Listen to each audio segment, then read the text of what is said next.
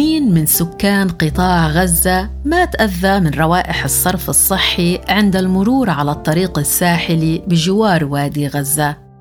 هالمكره الصحية كان بيتأذى منها المارة، وبيشكي منها جميع سكان المناطق المجاورة، حشرات، نفايات، قوارض. لكن اليوم الأمر بدأ مختلف، لا روائح عند الوادي، لا مخلفات، لا نفايات، ولا حتى مياه عادمة. كل ذلك بفضل خطة التطوير اللي بدأ برنامج الأمم المتحدة الإنمائي بتنفيذها في منطقة الوادي.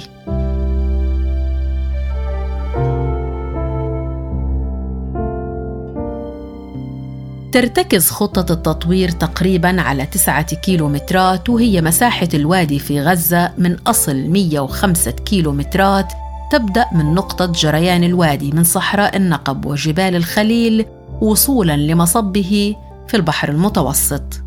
وهالمنطقة اللي بتتقاطع مع غزة رغم أنها صغيرة لكن إلها أهمية كبيرة، وحسب ما بتوصفها المهندسة هالة عثمان مديرة البرامج في الأمم المتحدة، فإنها ما زالت تحمل مقومات المحمية الطبيعية، ويدرج الوادي على قوائم اليونسكو المؤقتة للتراث العالمي كأكثر الأماكن الرطبة في العالم. بإذن الله سيعود الوادي كمحمية طبيعية للحيوانات والطيور النادرة والنباتات الأصلية، لأن الوادي هو بالأصل محمية طبيعية، وهو موطن لما لا يقل عن 154 نوع من الفقاريات الأرضية وأبرزها الطيور، كما أنه يدعم نباتات متنوعة بتضم أكثر من 70 نوع من النباتات.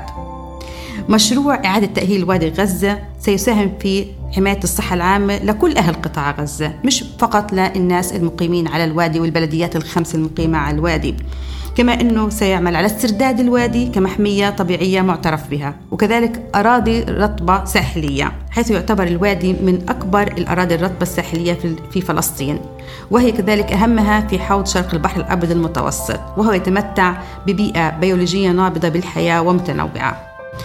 خلال العام المنصرم وضعنا خطة تطوير شاملة للوادي، ولتنفيذ هذه الخطة نحتاج إلى حوالي 50 مليون دولار أمريكي، والخطة تشمل على تنظيف الوادي، إعادة تأهيله، إعادة إحياء المواطن البيئية فيه، كذلك وضع خطط لحماية المجتمعات من خطر السيول والفيضانات المتكررة في الوادي، وكذلك التحكم بتصريف مياه الصرف الصحي وإلقاء النفايات الصلبة وتقليل هذه النفايات. كذلك سيتم إعادة تأهيل وتطوير الطرق والجسور المؤدية للوادي وإعادة تشييدها.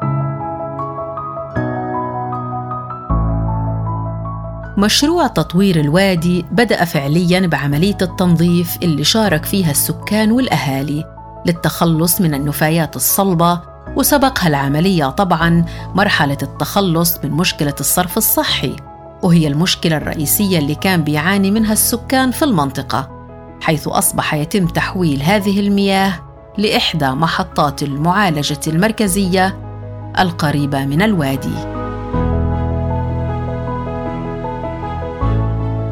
من أهم النشاطات وأكثرها أولوية هو تنظيف الوادي.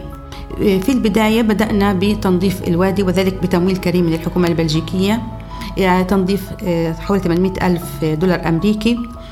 حتى الآن انتهينا من المرحلة الأولى، وهي تنظيف الوادي من شارع صلاح الدين لغاية البحر، وبدأنا في كذلك في تنظيف الوادي من منطقة صلاح الدين لغاية الحدود، وحتى الآن تم إزالة أكثر من 33 ألف طن من النفايات.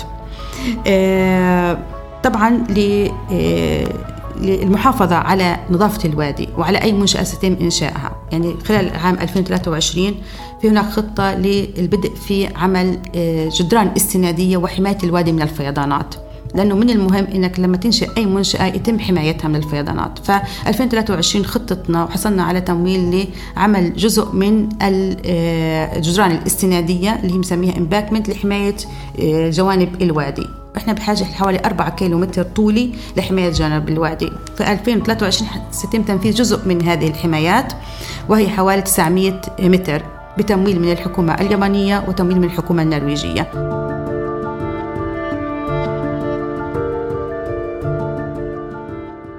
من أهم المشاكل اللي واجهها الوادي هي الصرف الصحي وكلنا كنا لما نمر على الوادي نسكر قزاز السيارات يعني فكانت هذه مشكلة فعلا، لكن الآن الحمد لله تم التخلص منها. فمياه الصرف الصحي يتم ضخها لمحطة المعالجة في البريج ويتم معالجتها وضخها ثانية إلى الوادي، فأصبح هناك مجرى مياه في الوادي من المياه المعالجة الآن يتم ضخها 30,000 كوب متر يوميا، متر مكعب يوميا إلى الوادي، وسيتم مضاعفتها في الفترة الجاية.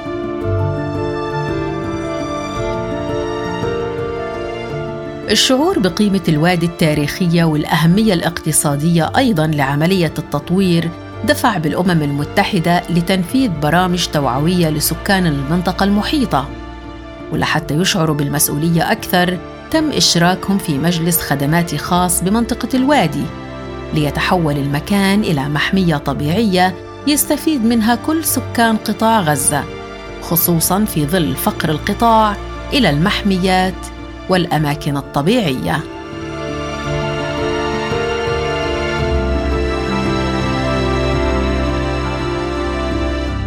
طبعاً هاي المشاريع من أكثر التحديات اللي بنواجهها اللي هي مشاركة السكان في هذا المشروع، فعشان هيك إحنا فكرنا إنه يكون في عنا لجنة من البلديات المحيطة بالوادي وكذلك من السكان نفسهم، ويشارك فيها شباب ويشارك فيها نساء، يشارك فيها ذوي الاحتياجات الخاصة أو ذوي الإعاقة.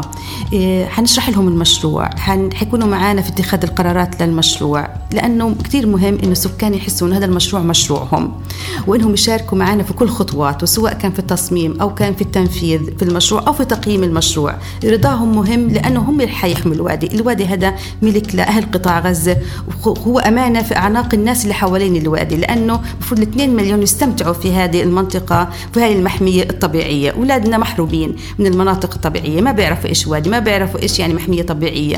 من حقنا أن نستمتع في هذه الطيور المهاجرة التي تيجي على الوادي بالمياه بالأشجار المختلفة. الوادي منطقة جميلة جدا، وأنا حلم لإلي وحلم لجميع ناس كتير من أهل قطاع غزة يشوفوها منطقة مطورة ونستمتع فيها.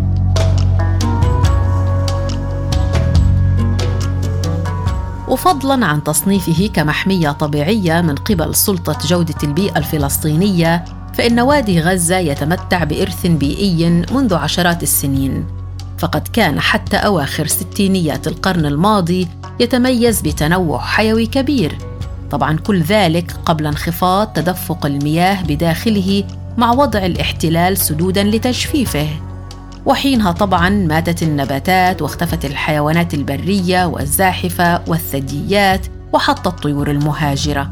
لكن بفضل مشروع التطوير فالوادي ذاهب إلى إعادة إحيائه من جديد ليعود زاخراً بالتنوع الحيوي ويصبح مقصداً لأهالي القطاع للتنزه، وحتى أيضاً وسيلة للتمكين الاقتصادي للسكان عبر توفير فرص العمل في المشاريع الاستثمارية التي ستقام في منطقة الوادي في مراحل التطوير اللاحقة.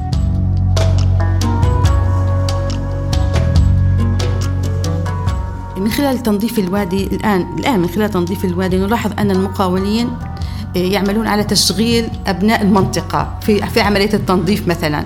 كذلك سيتم عمل كثير من المشاريع الحيوية، منها كافتريات ومناطق وأشياء ومشاريع استثمارية سيستفيد منها أهل المنطقة وشباب المنطقة، لأن حصلنا على تمويل من الحكومة النرويجية للأعوام 2023-2024-2025 بحوالي $7 مليون أمريكي، وسيتم إنشاء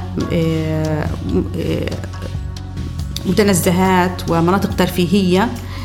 كذلك سيتم تطبيق سياسات التخلص الآمن من النفايات وتنظيف الوادي، وفرض كذلك القوانين اللازمة لمنع التلوث في المستقبل، وذلك لإحياء الوادي وحيويته زراعيا. وحيتم كذلك عمل يعني حيتم تشجير الوادي، حنعمل كمان مناطق يعني مصغرة مشجرة بأنواع محددة من الأشجار كذلك للاستمتاع فيها. الناس ممكن تروح بالإجازة تشوي فيها، تستمتع في المناظر الخلابة. فمهمتنا كنا نحافظ على هذا الوادي وحمايته من أنفسنا وحمايته من أي مخاطر كمان خارجية.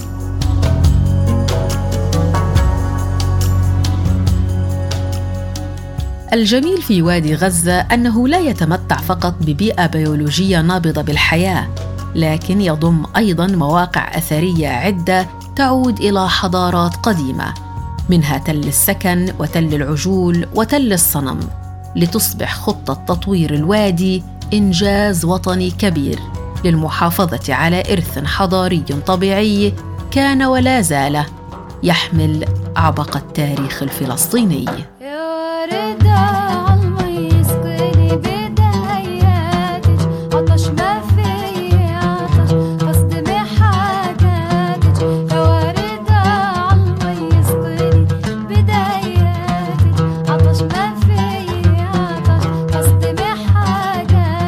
بودكاست على حافة الحياة، إعداد وتقديم حنان أبو دغيم، إخراج صوتي خالد النيرب.